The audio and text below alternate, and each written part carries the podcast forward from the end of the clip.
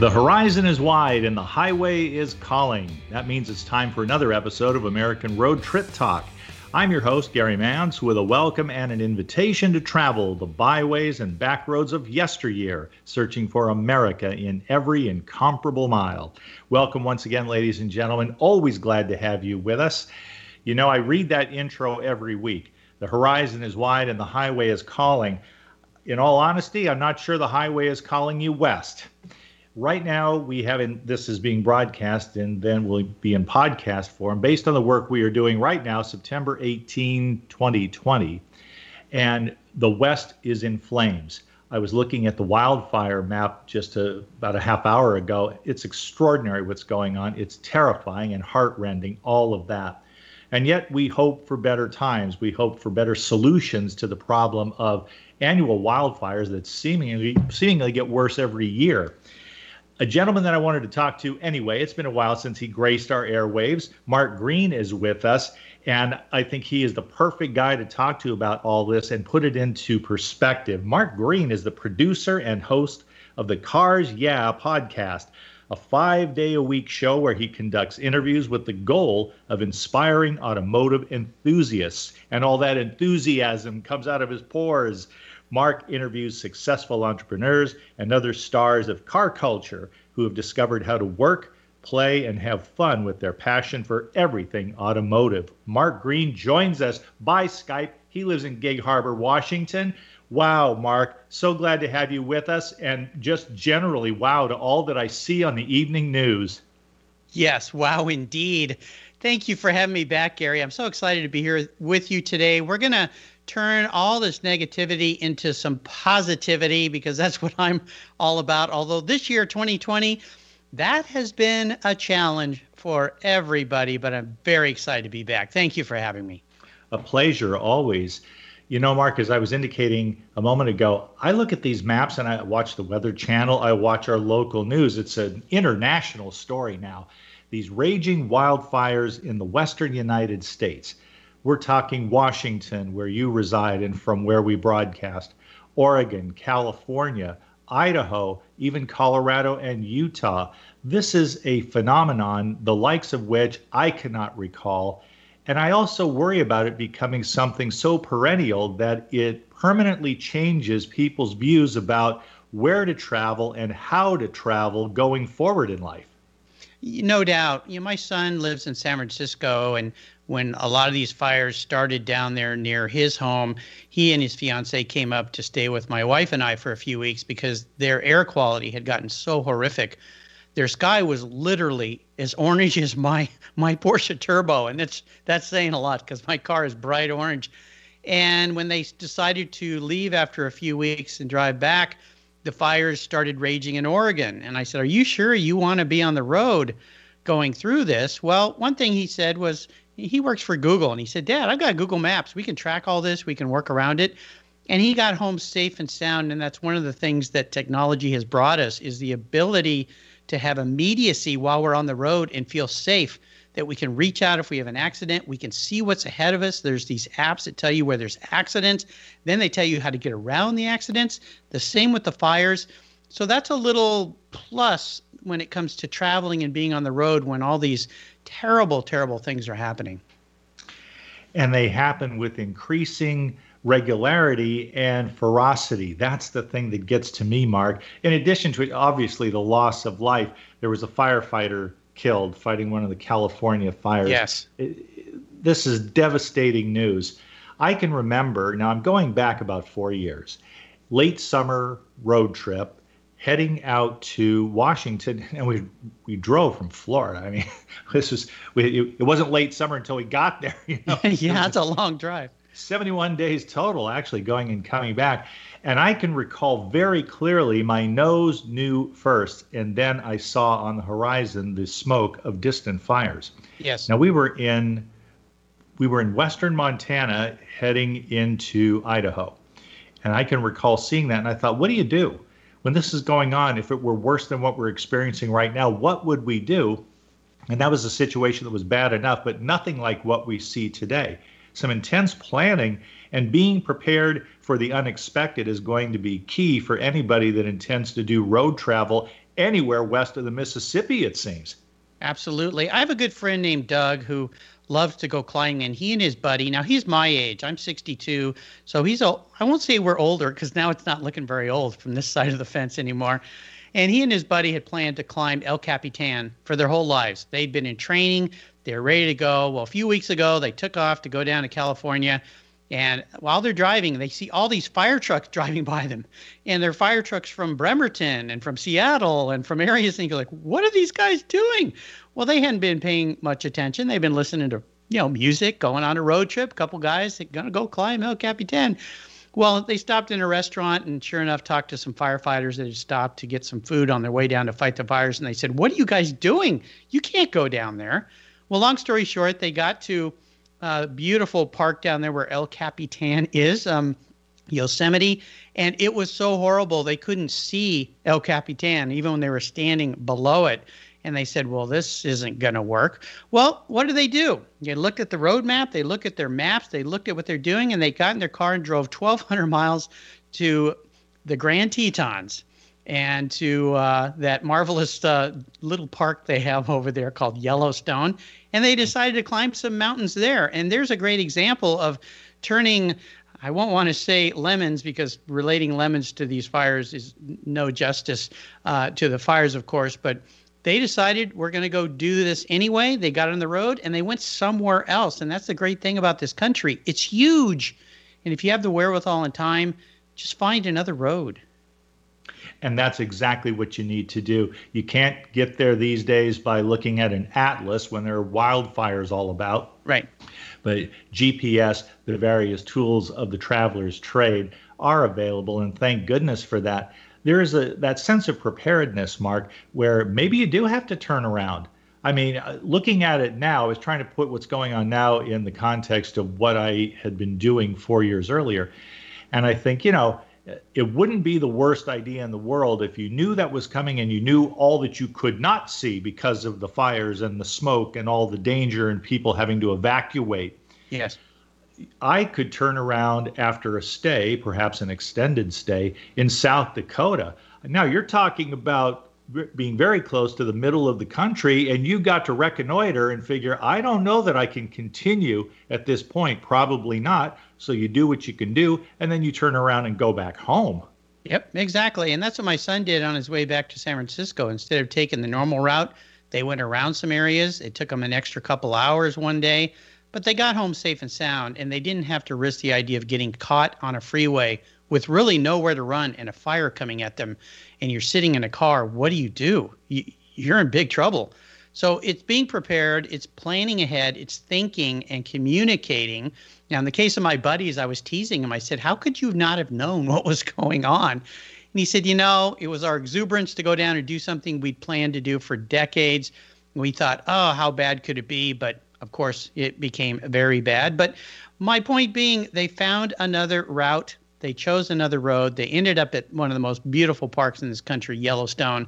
They climbed for a few days and they made their way back home. And that's the attitude you have to you have to have when you get on the road, right? Um, we're going to tell a little story at the end of our talk here about Richard Pape that is going to blow you away of a guy that has an incredible attitude about getting on a road journey. I look forward to hearing that. By the way, this is a sad irony. Yosemite National Park, home to El Capitan, is closed today precisely because of the dense smoke. Yes. It makes yeah. the place untraversable.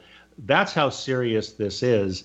And I don't think we can solve it state by state, though God bless those people who are willing to come from Bremerton and points north down to California in order to help out. We've seen a lot of that, even uh, fire companies from international places as far south as Australia. That's about as south as you get. yes. Who willing to come and help as Americans have helped them when they had this terrible phenomenon going on a couple of years ago, I believe it was. Oh, absolutely. So yeah, I have friends in who are firefighters in San Diego that are now fighting fires up near Yosemite. So they're pulling in people from everywhere. And, uh, you know, God bless these firefighters and first responders. These are people that are braver among brave. And when you watch some of these videos of these pilots that are doing drops, my next door neighbor's a pilot and he said, Holy cow, I can't believe some of the flying I've seen of these huge jets that drop these giant water bombs and they drop these uh, that orangey red uh, particulate that sticks to the ground and stops fires. These people are absolutely incredible. We owe them all a huge, huge uh, debt when they all come home from this. Here, here. I did want to ask you particularly, Mark, before we move. I want to hear about your friend Richard Pape. This is really going to be something. well, he's not want... my friend because he's he's uh he's a bit gone, but he he's a wonderful story. He's a okay. tribute to your show and the spirit of getting on the road and going out there. So we'll we'll talk about him. We relate, but I did want to ask you on a personal note, Mark. Yes. You are a collector of cars with the smoke damage and the fires, how do you gauge the risk? And have you done anything special to try to protect your own collection? You've got that beautiful orange turbo you're riding yes, around in. My orange crush. Yeah, I'm glad you asked that. There's a lot of things you can do. Number one, a car cover. Uh, car covers are incredible. They're a they're probably the best thing you can do for your car if your car sits outside uh, whether it sits outside all the time or when you're at work. You know, our cars are typically used for commuting, and then they sit for eight, nine, ten hours a day out in the sun. Even when it's not bright sun, if you're not in a beautiful part of the country, rain, snow, there are car covers these days. And I have to put in a plug for my friends at Covercraft because they're the ones that I use all their car covers I have since I was in high school. In fact, I was the only guy in high school that covered my car. That's how lunatune I am about protecting my car. Put a car cover on your car. That will keep all the ash and the fallout from getting on your car. But here's another important thing. If your car does get ash on it, do not dry wipe that ash off. Ash has particulates in it that will scratch the surface of your vehicle. So you can hose it off and then very gently wash the car, but don't just go brushing it off. Or I've seen people using a broom to get it off, much less volcanic ash. We had that little blow up, what, a couple decades ago down south of us called Mount St. Helens. Mm. That stuff is is horrible. I mean, it'll destroy airplane engines, uh, but it will destroy surfaces. So, yeah, use a car cover and basically uh, put a good coat of wax or sealant on your car uh, a couple times a year to keep a barrier there between the paint and any of the stuff that falls in your car, whether it's ash or fallout or those nasty bird droppings. Well said. But as plugs go, that one's pretty handy for everybody about yeah. now. Nicely yep. done. Let us, so we, we encourage everyone to be safe. They know that much. Anyone does. It, it's a matter of how you do about it as adroitly as you can and making use of the technology and the products that we have. Thank goodness. But Mother Nature is having her way, and it's for us to cope. And I just hope that everyone will do it as safely and intelligently as possible. Let us move on now. Let's let's get into something happier, something inspiring, Mark yes. Greene. Let's let's talk about this gentleman, Richard Pape. I, I don't know much about him, but I think you're going to tell us right now. Well, a little bit, yeah. This is a wonderful story. This story comes from my friends at Magneto Magazine. Magneto Magazine is a UK publication. It's rather new. Uh, a wonderful guy by the name of David Lillywhite and Jeff Love. David's been a guest on my Cars Yeah podcast in the UK. They started this magazine. It's about cars, but in this current issue, number seven, is a story about a gentleman named Richard Pape, P A P E. And when it comes to road trips, it's important to remember that it's not always the destination, it's the time and the fun it takes to get there and to get back. Uh, this gentleman was 65, was 65 years ago when he embarked on a 17,000 mile journey. 17,000 miles. He started uh, 71 degrees north, that's 600 miles inside the Arctic Circle, and he decided to drive a Austin, which is an English car, a four door sedan, all the way to the southern Cape of Africa. Now, think about it. This was decades ago. There was no GPS. There was probably not maps in a lot of the places that he went. This guy endured crashes.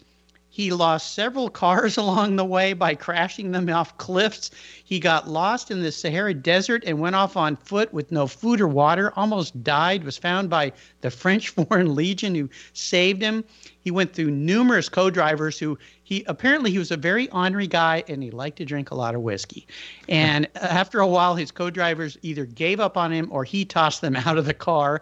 Uh, he bribed his way through checkpoints. He endured a plague of giant flying, biting beetles and giant frogs, torrential rain, and rivers of mud. I mean, this is a journey that's absolutely incredible. You could probably look him up in Google, you can find the story, the rest of the story, to quote Paul Harvey in the number seven issue Magneto. But when I read this, I was thinking of our talk with you, Gary, and thinking, oh my gosh, imagine. And this is way back in the day when he took off. Oh, I forgot the donkey that he hit when he drove through Paris. he, he hit a donkey that flew onto the top of his car.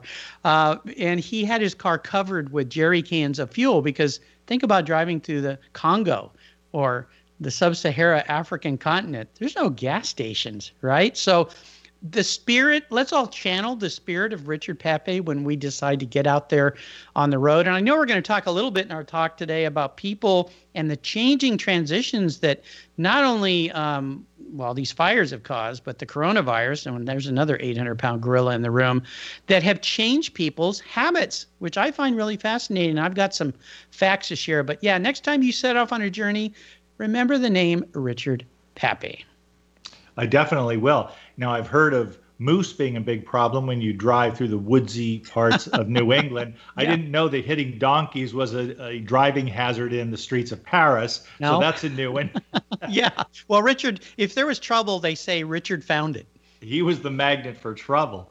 Yeah. That's a, and adventure. So that's certainly going to be uh, worth finding out more. Absolutely. Let, us go ahead and talk about some of this research you did. You were kind enough to do some homework for your yes. appearance on Trip Talk today. What did you uncover? Well, this is very interesting to me because I have several friends, as I believe you do, and we probably all do. Being in my age bracket, many of my friends are retiring and they're trying to do figure out something to do and many of them have dreams of traveling the world well, of course, this year coronavirus killed many of those dreams. On top of the fact that sometimes traveling the world may not feel so safe. And when you stop and think about this incredible country we live in, there is so much to see. Why go abroad? Why not go see the United States of America? So, one of the things that I learned was there's a, an organization called SEOclarity.net, and they do these researches on all sorts of things. And this is on road trip research. And they found out that the percentage change in long distance road trips from 2019 to 2020 is 35.4%. That's an increase of over 35% of people taking road trips. Now, that's counterintuitive to what's going on with coronavirus, where everyone thinks we're all locked down, right? The average daily long distance road trip in 2020 um, is about 202,647 trips, and the uh, the the long distance road trips last year were 149,000. So when you think about these two variables, it jumped up from 149,000 to 202,000. That means people are getting out on the road. And so it's interesting to think, okay, well, why is that? Well, people are going to where they don't have to worry about coronavirus. They're getting campers. I mean, if you look at the camping industry, the trailer industry, the SUV industry, it's booming right now. It's it's just blowing out of the weeds. And I have several friends that have retired and they're buying beautiful trailers. They're buying big buses, you know, these camper buses. They're buying nice SUVs to go travel. And they've said, you know what? You can't keep us down. We're going to go out, enjoy things. They can still go to grocery stores, stock up, go to a campground, go to a remote place, pitch a tent, and you can have some fun. So you don't have to be locked in your house like so many people are right now. No, you don't. And in particular, if you go to New England, I give them props it, particularly the state of Vermont. They have been a model of how to respond through safety consciousness, having that community concern, the social interest that it takes to overcome something like this. Right. And as a result, uh, I'm not saying they have zero cases, but it, it is so minuscule compared to what's going on nationwide that they have served as a role model of how to do this, how to how to cope with this. And I can see where people would want to go, myself included, would want to go up there to experience Vermont uh, whether for the first time or in my case for the second time, knowing that there is relative safety there and that you don't have to stay cooped up forever, seemingly. You can just, again, apply some intelligence, some practical horse sense to how you're going to conduct yourselves on the road, and you can stay safe and have a great time besides. RVs wonderful way to go. It doesn't surprise me for you to tell me how well that industry is doing, even in the midst of all this, Mark, because there is a couple, they live in Bellevue, Washington, and they made what I call the diagonal dream come true. They actually I can't remember whether they actually rented it long term, leased it, or bought it, but they were in a big RV because when they came down this way, I got to have Christmas dinner just outside it as they set up camp in an RV park. It was fascinating. They went from Alaska down to South Florida and then back home to Washington. The wow. Diagonal Dream, they planned it for over a year, down to the last detail, and keeping weather fluctuations in mind. And they had the trip of a lifetime. So this is acquiring some cachet with people who maybe earlier in their life never thought they would do such a thing. Oh, yeah, absolutely. And by the way, those numbers I quoted, that was just for Washington state. Let me give you some numbers for the United States. In 2019, there were 8.6 million long distance road trips made by people in the United States. In 2020, 12 million. Mm. Huge increase in the number of people that are doing, and these are long, not short trips. These are long distance, multi night, overnight tri- uh, type trips. And there's another company, Ad Taxis, uh, coronavirus and automotive study that they did, website, adtaxis.com They said 70% of respondents have lowered their budget due to the pandemic, and 56% have shifted their focus from buying a new car to a used car. Now, I believe that because I've heard from many of my guests on cars, yeah, the used car market is having a very difficult time. There are not enough used cars. Kind of makes sense because if you don't know what the economy is going to do, or if you're even going to have a job because it's been closed down because of coronavirus, you're not going to go buy a new car, right? But if you need a car, you're going to go buy a used car. So the used car market, if you have a car you want to sell right now, you're in the catbird seat. And if you have a vehicle that can be used for camping, maybe it's a used trailer, somebody who's just starting to get into that, a camper, something like that, uh, you're going to have no problem selling it. No, you definitely will not. I a couple of weeks ago I was reading something about that, Mark. It's the used car market that's going through the roof. There's not a lot of room to dicker right now. Let's put no. it that way. no, the, deal, no. the seller is calling the shots, and so be it. And I don't know uh, how that is relative to new car sales where you're taking on a lot. I realize that would be true for a lot of people.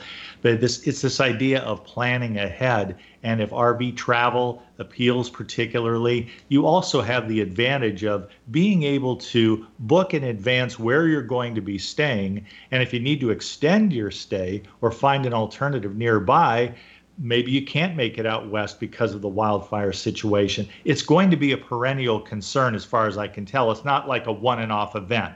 Right. I don't know anybody who feels that way.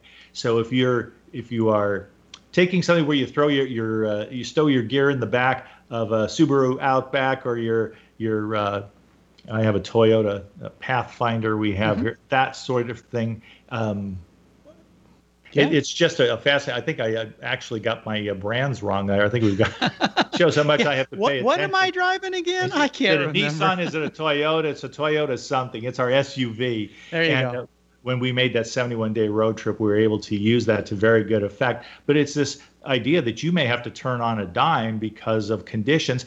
And that would be true even in a normal year if you've got flash flooding in a region, for example. But now, if there is such a thing as an advantage to this, it's certainly forewarning because of all that we see on the news.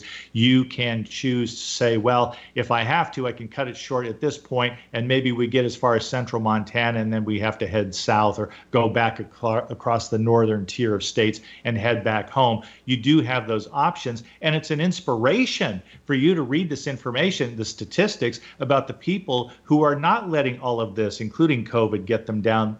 They take normal safety precautions, plan accordingly, and they're getting out on the road. That is a welcome surprise. Oh, I was really fascinated, and I'm not surprised only because I have, as I said, I have some friends. I have a good friend, uh, Bill and Mary. He retired. He's a neurosurgeon, and he said we just ordered a new. Um, what are the the shiny silver uh, Airstreams, the beautiful, beautiful Airstreams, yes. custom made Airstream. They bought a nice vehicle to tow it with.